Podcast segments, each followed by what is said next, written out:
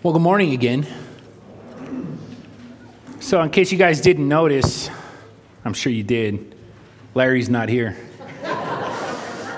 you should be able to tell because the pulpit's too big for me. Like, I, just kidding. He's uh, him and Hope went down to Texas to go to a conference, and so um, I would encourage you guys to pray for them and their safe travels, and that they learn all that they can from this conference, and hopefully we can apply it to us. Um, and so, yeah, do that. Let's see. We'll just jump right in, huh? How about that? Let's see. In his book, Stories for the Journey, William R. White shares the story of Hans, a European seminary professor devastated by the death of his wife. Enid, Hans was so overcome with sorrow that he lost his appetite and he didn't want to leave the house. Out of concern, the seminary president, along with three other professors, paid Hans a visit. The grieving professor confessed that he was struggling with doubt. I'm no longer able to pray to God, he admitted to his colleagues. In fact, I'm not certain I believe in God anymore. After a moment of silence, the seminary president said, Then we will believe for you. We will pray for you. The four men continued to meet daily for prayer, asking God to restore the gift of faith to their friend. Some months later, as the four friends gathered for prayer with Hans, Hans smiled and said, It is no longer necessary for you to pray for me. Today, I would like you to pray with me. In this story, the professor began to doubt God because of the loss of his wife. He began questioning whether or not God was real because of the pain he was experiencing. Doubt is essentially a feeling of uncertainty or a lack of conviction. It's a lack of conviction. The New Testament sense of to doubt reflects man's dividedness of attitude when confronted with a promise of God. It occurs within the context of prayer and action. At times when God's word itself is what is being questioned. And for a lot of people, this type of doubt happens when they find themselves in situations that are tough, that are hard. The loss of a loved one through death or divorce, the loss of a job, and the associated financial hardship, illness, injury, and the list goes on and on. What is it about those situations that doubt is able to creep in? The typical answer is that doubt is that people doubt God and his abilities in a lot of cases because they are experiencing fear. There are number, uh, numerous Hebrew roots that express the concept of fear. The most common of them is the root word yar, to fear, used 437 times in various forms throughout the Old Testament. The other most common roots for fear in the biblical Hebrew are to dread, to be terrified, to tremble. Fear includes anxiety, dread, and loss of courage in the face of an unpleasant or a dangerous situation. Everybody experiences fear at times, and everybody doubts God. It is a part of our sinful nature to question God. Even the great apostles experienced doubt. And the question is how can we, how can we overcome that doubt? How can we strengthen our faith? The very first book of the New Testament is the Gospel according to Matthew. This gospel was written by Matthew, also called Levi, who was a tax collector. An interesting fact about tax collectors in the first century is that they were trained to write in shorthand, for the use of writing quickly to record what people said as they said it. And so, in addition to the Gospel of Matthew being inspired by the Holy Spirit, in a lot of cases, what he wrote was more like a recording or written down as it was happening. Matthew is an eyewitness to Jesus Christ. In chapter 14, Matthew records a couple of really awesome events. One of those events is known as the feeding of the 5,000, where Jesus' disciples come to him and ask if they should send the masses of people away because they're hungry and there isn't enough food for them. But Jesus, he takes five loaves of bread and two fish from a young man and gives thanks to God for the provision. And miraculously, that small amount of food feeds the crowd and even produces more leftovers than what they had started with. Just after this happens, everybody there is full. They come to Matthew, or we come to Matthew 14, verses 22 through 36, and it says this Immediately, Jesus made his disciples get into the boat and go before him to the other side. While he sent the multitudes away, and while he had sent the multitudes away, he went up on the mountain by himself to pray. Now, when evening came, he was alone there. But the boat was now in the middle of the sea, tossed by the waves, for the wind was contrary. And now, in the fourth watch of the night, Jesus went to them walking on the sea. And when the disciples saw him walking on the sea, they were troubled, saying, It is a ghost. And they cried out for fear. But immediately Jesus spoke to them, saying, Be of good cheer, it is I, do not be afraid. And Peter answered him and said, Lord, if it is you, command me to come to you on the water. So he said, Come. And when Jesus had come down out of the boat, he walked on the water to go to Jesus. But when he saw that the wind was boisterous, he was afraid. And beginning to sink, he cried out, saying, Lord, save me. And immediately Jesus stretched out his hand and caught him and said to him, O you of little faith, why did you doubt? And when they got into the boat, the wind ceased. Then those who were in the boat came and worshiped him, saying, Truly, you are the Son of God. Today we're going to look at this section of scripture in three ways. First, I want to I want to break down the text in order to understand it a little bit better. Second, I want to extract some um, principles that are being taught here. And then third, I want to emphasize some applications for our lives. And because there's so little time, we'll just jump right in. Matthew 14, 22 and 20 or through 24. Immediately, Jesus made his disciples get into the boat and go before him to the other side. While he sent the multitudes away, and when he had sent the multitudes away, he went up on the mountain to pray, by himself to pray. Now, when evening came, he was alone there, but the boat was now in the middle of the sea, tossed by the waves, for the wind was contrary.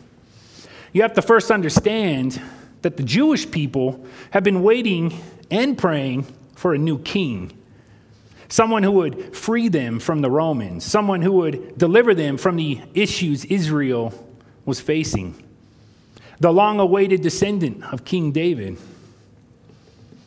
And now there's this Jesus who not only has the ability to preach and to teach, but also has the ability to perform miracles. And he commands authority everywhere he goes. And so it is that when Jesus sees the crowd, that, he, that had just eaten the miracle bread, reacting to his miracle by expecting him to become the nation's king and not the king of glory. See, they wanted a man king and they didn't recognize him as the holy king of kings. He decides to send them away. John 6 15 says, Therefore, when Jesus perceived that they were about to come and take him by force to make him king, he departed again to the mountain by himself alone. Our passage says he immediately made his disciples get into the boat and go to the other side while he sent the multitudes away. The disciples may have had the very same attitude as the rest of the crowd. Notice, Jesus made them get into the boat and go to the other side before him, to the other side of the Sea of Galilee. Interesting fact about the Sea of Galilee is that it is a large body of fresh water which is located below the headwaters of the Jordan River, mentioned 197 times in the Bible. It is about 209 meters below sea level, which is the lowest lake on earth. And because of its position and the surrounding mountains, this particular body of water is prone to sudden and violent storms. So finally, after clearing everybody out, Jesus goes up to a mountain to pray. The crowd has dispersed. The disciples are sailing across the sea, and Jesus goes up for some alone time with God. We all know that praying is an act of communication with the Father, which Jesus did often. However, it's not clear exactly what he was talking to God about in this situation, but likely he was praying for those people. He was praying for his disciples. While he was there praying alone, the Bible says the boat was now in the middle of the sea, tossed by the waves, for the wind was contrary. So, one of those sudden and violent storms that the Sea of Galilee was prone to is now in full effect and was tossing the boat in the wrong direction. The wind was contrary or opposite of what they wanted or what they were expecting. Can you imagine how the people might have felt? In general, they were all just sent away by Jesus, their king hopeful, including those that knew him best, the disciples. And now these disciples are faced with a violent storm that is tossing them around and making it hard for them to stay on course. They are scared. Jesus isn't with them, they're on their own. I would imagine they were praying. Maybe that the storm would cease, that God would save them. I read an adaptation from David Jeremiah's What Are You Afraid of that I want to share with you. When the Andrea Gail left harbor in Massachusetts on September 20th, 1991, and headed into the North Atlantic, no one could have known that this fishing boat would never be seen again. Only a bit of debris ever turned up, and the six crew members vanished forever. And his book, The Perfect Storm, author Sebastian immortalized the fate of the Andrea Gail. A film followed, but the real star of the book and the movie was the storm itself, a terrifying, relentless oppressor, born of fierce wind and mountainous waves. No wonder meteorologists called it the perfect storm. Three deadly elements came together in October of 1991 a front moving from Canada toward New England, a high pressure system building over Canada's east coast, and the dying remnant of Hurricane Grace. Churning along the eastern seaboard of the United States, strong weather was coming from three of the four points on the compass, all of it converging on the little Andrea Gail. On their own, warm air, cold air, and moist air are hardly noticeable. But when wind patterns force them together, the result can be lethal. The last radio transmission of Billy Tyne, the captain of the fishing boat, came at 6 p.m. on October 28, 1991. He reported his coordinates to the captain of his sister ship, the Hannah Boden, saying, She's coming on, boys, and she's coming on strong. The book and movie brought the term perfect storm into common usage. But the concept is as old as humanity. People have always had to deal with the convergence of multiple rough circumstances. So much can go wrong so quickly that we shake our heads and say, when it rains, it pours. Storms in life can be scary especially those perfect storms. But they almost, they almost always produce a common theme, and that is this that we can't control what's outside of us. Matthew 14, 25 through 27. Now, in the fourth watch of the night, Jesus went to them walking on the sea. And when the disciples saw him walking on the sea, they were troubled, saying, It's a ghost and they cried out for fear. But immediately Jesus spoke to them, saying, Be of good cheer, it is I. Do not be afraid. This would have been somewhere between 3 a.m. and 6 a.m. The Romans divided their shifts into four watches, and this fourth watch was the graveyard shift. These men were terrified. Not only were they being battered by the storm in the middle of the night, likely soaked from the rain, cold and tired, but now they see a figure of a man walking toward them on the water. I think it's an understatement to say that they were afraid. They thought they were seeing an apparition or a ghost. And the scriptures say they cried out for fear. But just as they did, notice Jesus spoke to them, saying, Be of good cheer, it is I. Do not be afraid. This was God calming these men in the middle of their perfect storm. I know you are scared, but don't be. It is I. This statement, it is I, one commentator stated, although the Greek words for it is I or I am can have no more force than that, any Christian after the resurrection and ascension would also detect echoes of I am, the decisive self-disclosure of God. Notice Exodus 3:14. And God said to Moses, I am who I am. And he said, Thus you shall say to the children of Israel, I am has sent me to you. And Isaiah 51:12, I, even I, am he who comforts you. Who are you that you should be afraid of man who will die, and of the Son of Man who will bring, who will be made like grass? Jesus Christ has revealed himself as God and has provided comfort and assurance to his believers that he is with them right where he sent them. Early Methodist evangelist Francis Asbury once said, We live by faith in a prayer hearing, soul converting, soul sanctifying, soul restoring, soul comforting God. Isaiah 40, verse 1. Comfort, yes, comfort my people, says your God. I read one statement that said the idea of comfort implies at least two parties one who gives the comfort and one who receives it. It also implies a need, one that Scripture speaks of exclusively for humans. Animals cannot receive spiritual comfort. The holy angels do not need spiritual comfort. Satan and his demons are eternally beyond it. Notice Revelation 12 9. So the great dragon was cast out, the serpent of old, called the devil and Satan, who deceives the whole world. He was cast to the earth, and his angels were cast out with him. Only humans, higher than animals, lower than angels, and composed of body, soul, and spirit, were created with the capacity to receive and to give comfort. And we live in a world where we need comfort, a world where, with countless storms. Notice the Apostle Peter felt the overwhelming calming of God. Matthew 14, 28 through 33. And Peter answered him and said, Lord, if it is you, command me to come to you on the water.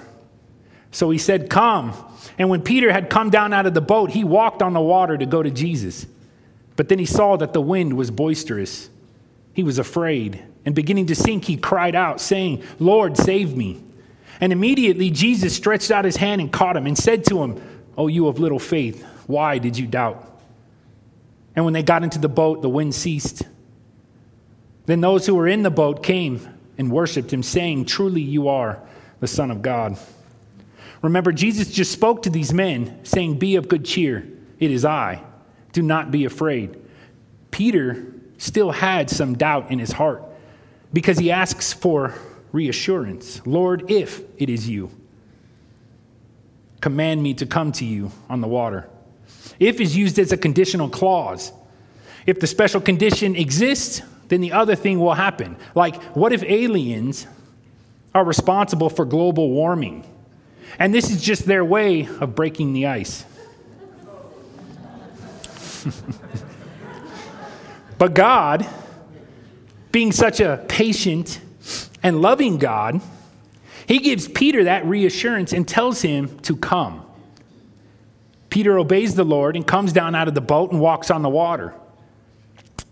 Now, I don't know about you all, but the idea of walking on water, it just seems impossible. But remember Proverbs 3, verses 5 and 6 Trust in the Lord with all your heart, and lean not on your own understanding, and always acknowledge Him, and He shall direct your paths. When Jesus gets involved, miracles happen, like walking on water. However, this miracle is somewhat short lived. It's not clear exactly how long or how far Peter traveled on the water before he became distracted by the storm. and the turbulent waters that took his eyes off of Jesus when he began to sink. Notice, and when Peter had come down out of the boat, he walked on the water to Jesus. But when he saw the wind was boisterous, he was afraid. And beginning to sin, he cried out, saying, Lord, save me.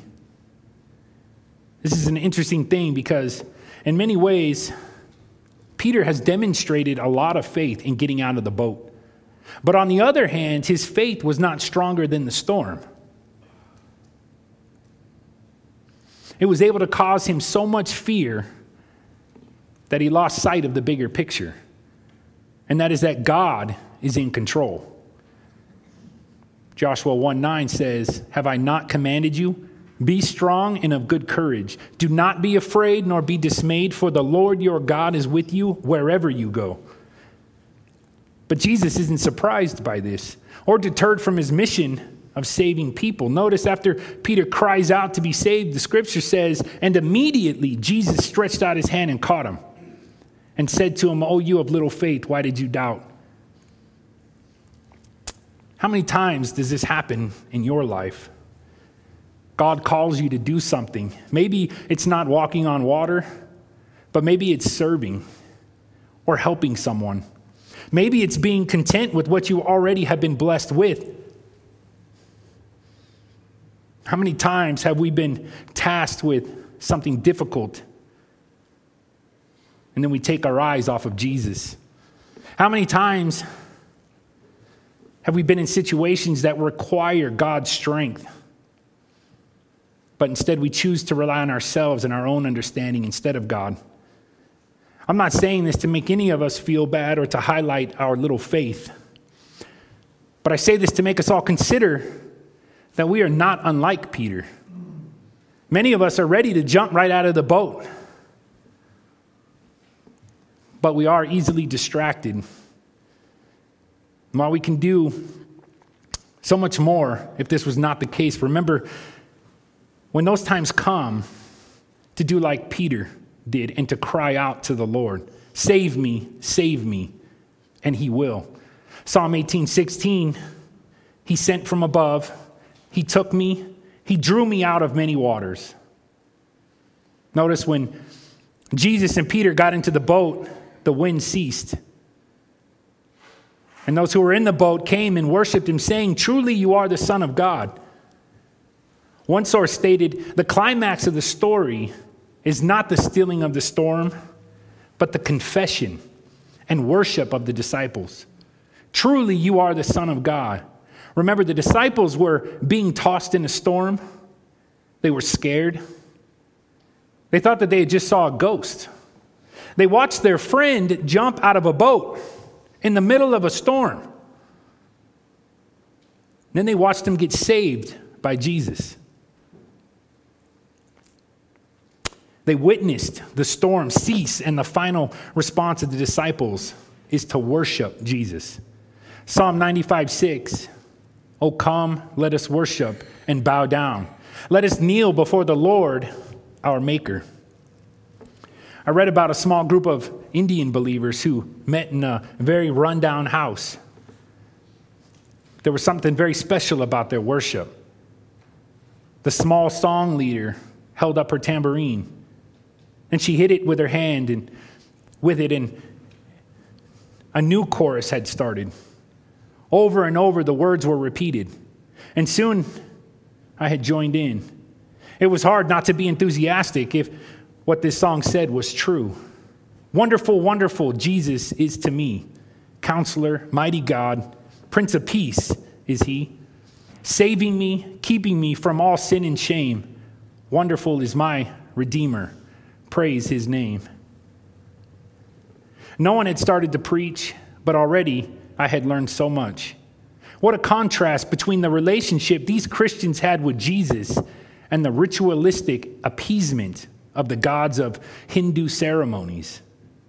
I had never heard anyone say that a Hindu god was wonderful or a counselor. Certainly, no one would sing that about Shiva, about Kali, his bloodthirsty wife, or about their favorite son, Ganesh, half elephant and half human. and they called Jesus the Prince of Peace.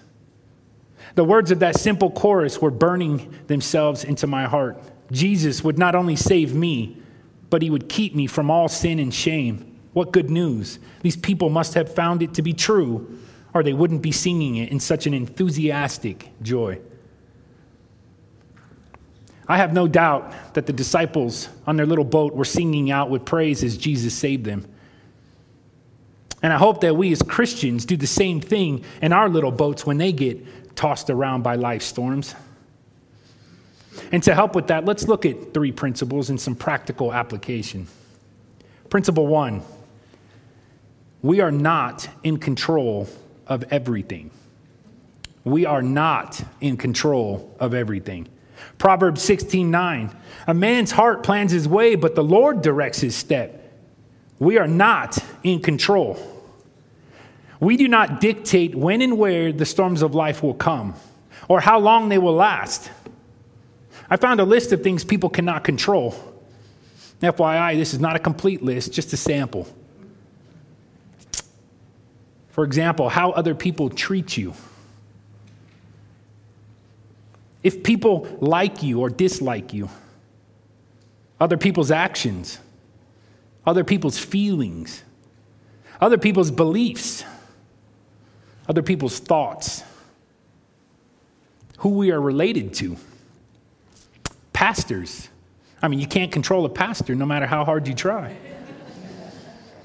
the weather, natural disasters, the passing of time when other people die, when you die, physical and mental limitations, physical needs like food and sleep, the past, that change happens, the future, the exact outcome of anything. There are a lot of things we cannot control in this life. But one thing we can control is our attitude. One thing we can control is our attitude. 2 Timothy 1 7, for God has not given us a spirit of fear, but of power and of love and of sound mind.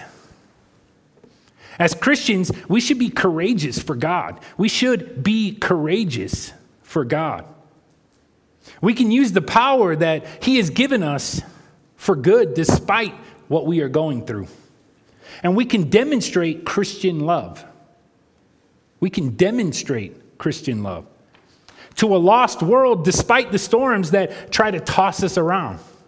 And we can use the sound mind He gave us to accomplish so much for His glory. Having a sound mind means that you have the mental capacity to understand your actions and therefore are able to choose His way over the world's way.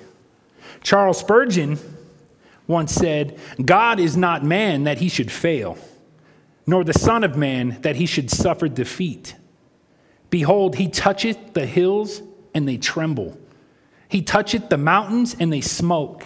When he goes forth before his people, he maketh the mountains to skip like rams, and the little hills like lambs. What then can block up his path? We may not be in control of everything, but our God is. Principle two our God is a God of comfort. 2 Corinthians chapter 1 verses 3 and 4. Blessed be the God and Father of our Lord Jesus Christ, the Father of mercies and God of all comfort, who comforts us in all tribulations, that we may be able to comfort those who are in any trouble with the comfort with which we ourselves are comforted by God. Just as Jesus Christ came to the disciples as they were in trouble when they were being tossed and battered by the severe storm. Just as Jesus Christ gave Peter the reassurance that he was there with them. Just as Jesus Christ saved Peter from drowning when he cried out for help, Save me, Lord. Jesus can and will do the same for us. All that is required is that we take his hand when he presents it to you. God has provided all Christians with mercy and with comfort in every situation we face. And we should repay that mercy by giving comfort to others as God has given to us. There are so many practical ways that we can do this. For starters, we can pray for people. We can pray for people. Here at Shadow Mountain Church, we have the prayer chain. I want to encourage you guys to be a part of that prayer chain. And when you get an email requesting prayer for somebody, don't wait until a convenient time. Do it as soon as you can. Pray for that person as soon as you can. Acts of service are always a great way to comfort people. Acts of service. Again, here at Shadow Mountain Church, we have the meal ministry, for example, where you can sign up to take food to folks who are going through a tough time. Or you can help out with some of the service ministries like the Good Samaritans, who faithfully help those who are struggling with various tasks around their homes or their houses. Words of affirmation. Let people know how much they mean to you. Give them a call, a text, or send them a card. People enjoy knowing that they are loved or appreciated, especially when they're going through a tough time. You can invite them to church. Billy Graham once said, It's a comfort to hear the words of God in times of stress. And I agree. I love listening to, to old preachers from the 50s when I'm not feeling that awesome. Martyn Lloyd-Jones is one of my favorites.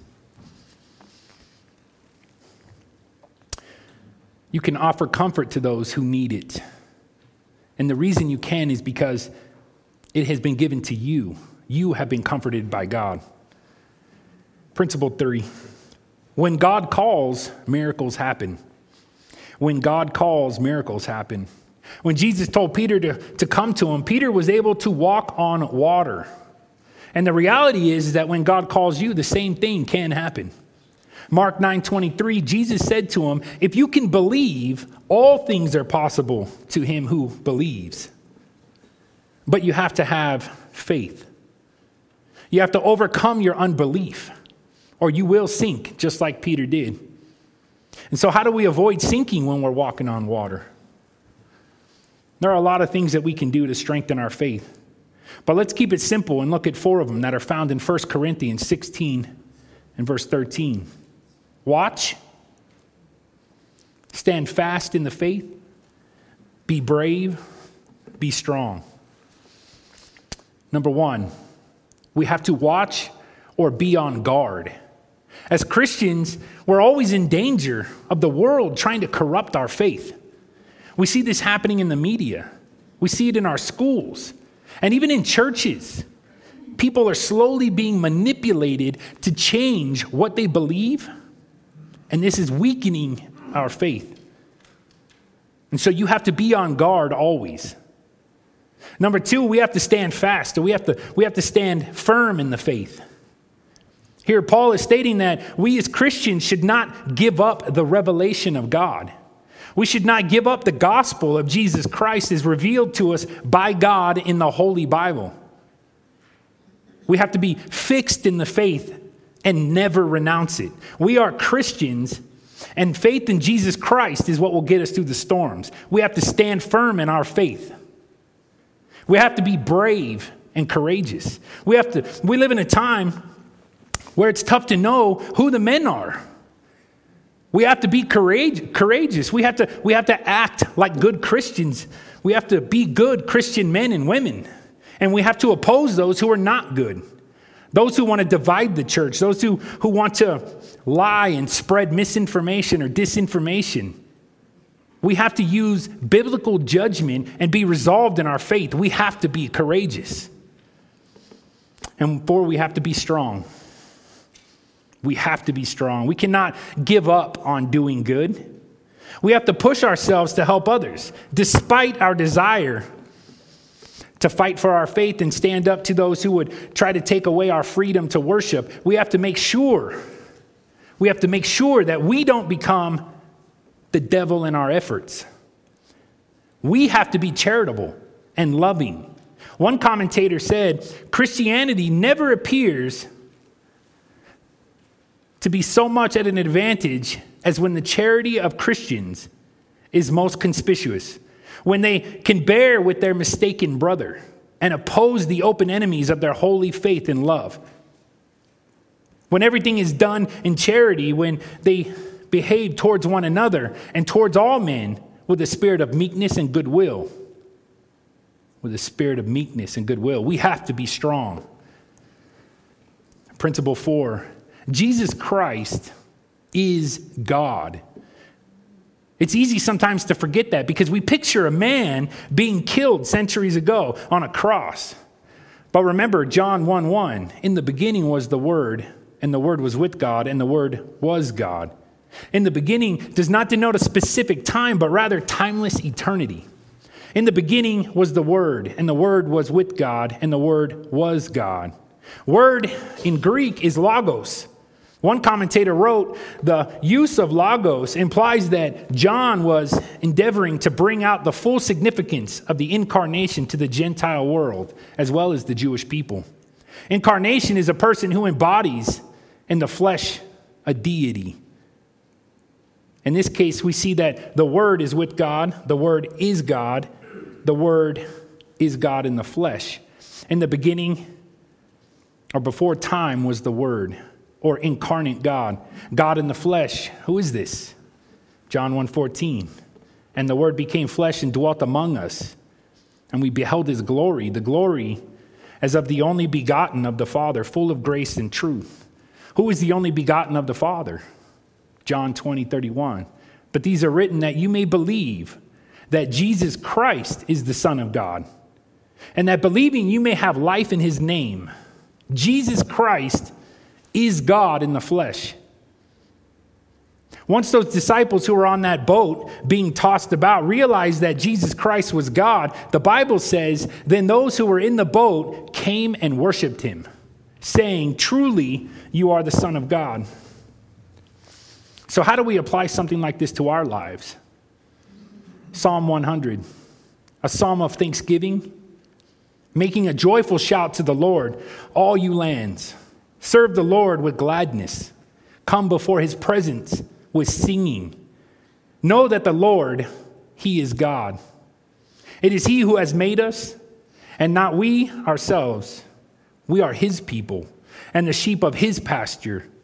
Enter into his gates with thanksgiving and into his courts with praise. Be thankful to him and bless his name, for the Lord is good. His mercy is everlasting, and his truth endures to all generations. So, one, we must recognize God and accept that only because of his grace do we exist. We must submit to his authority.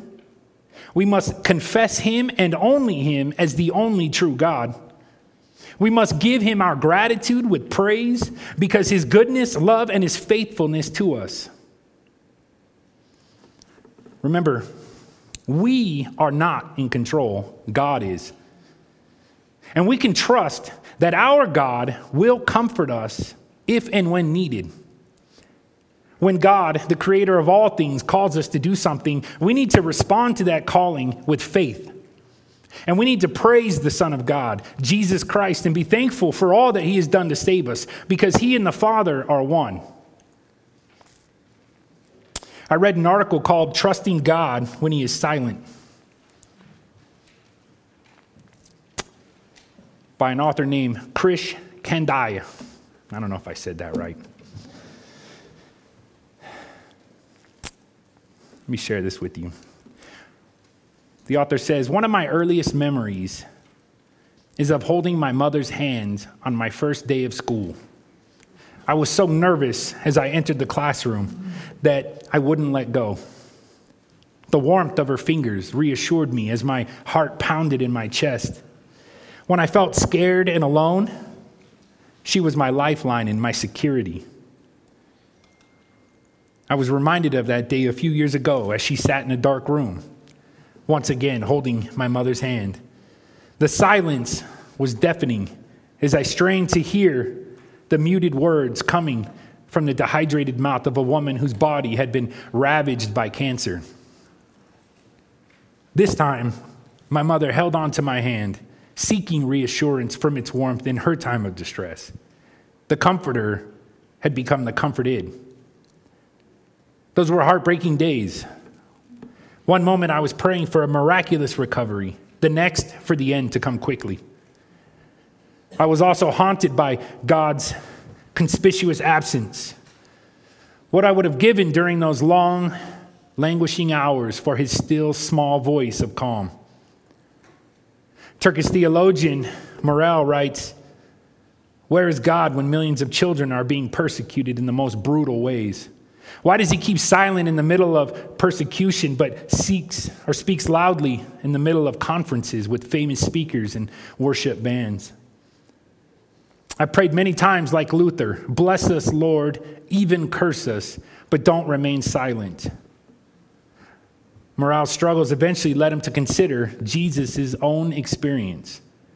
The greatest glory Jesus brought to God was not when he walked on water or prayed for long hours, but when he cried out in agony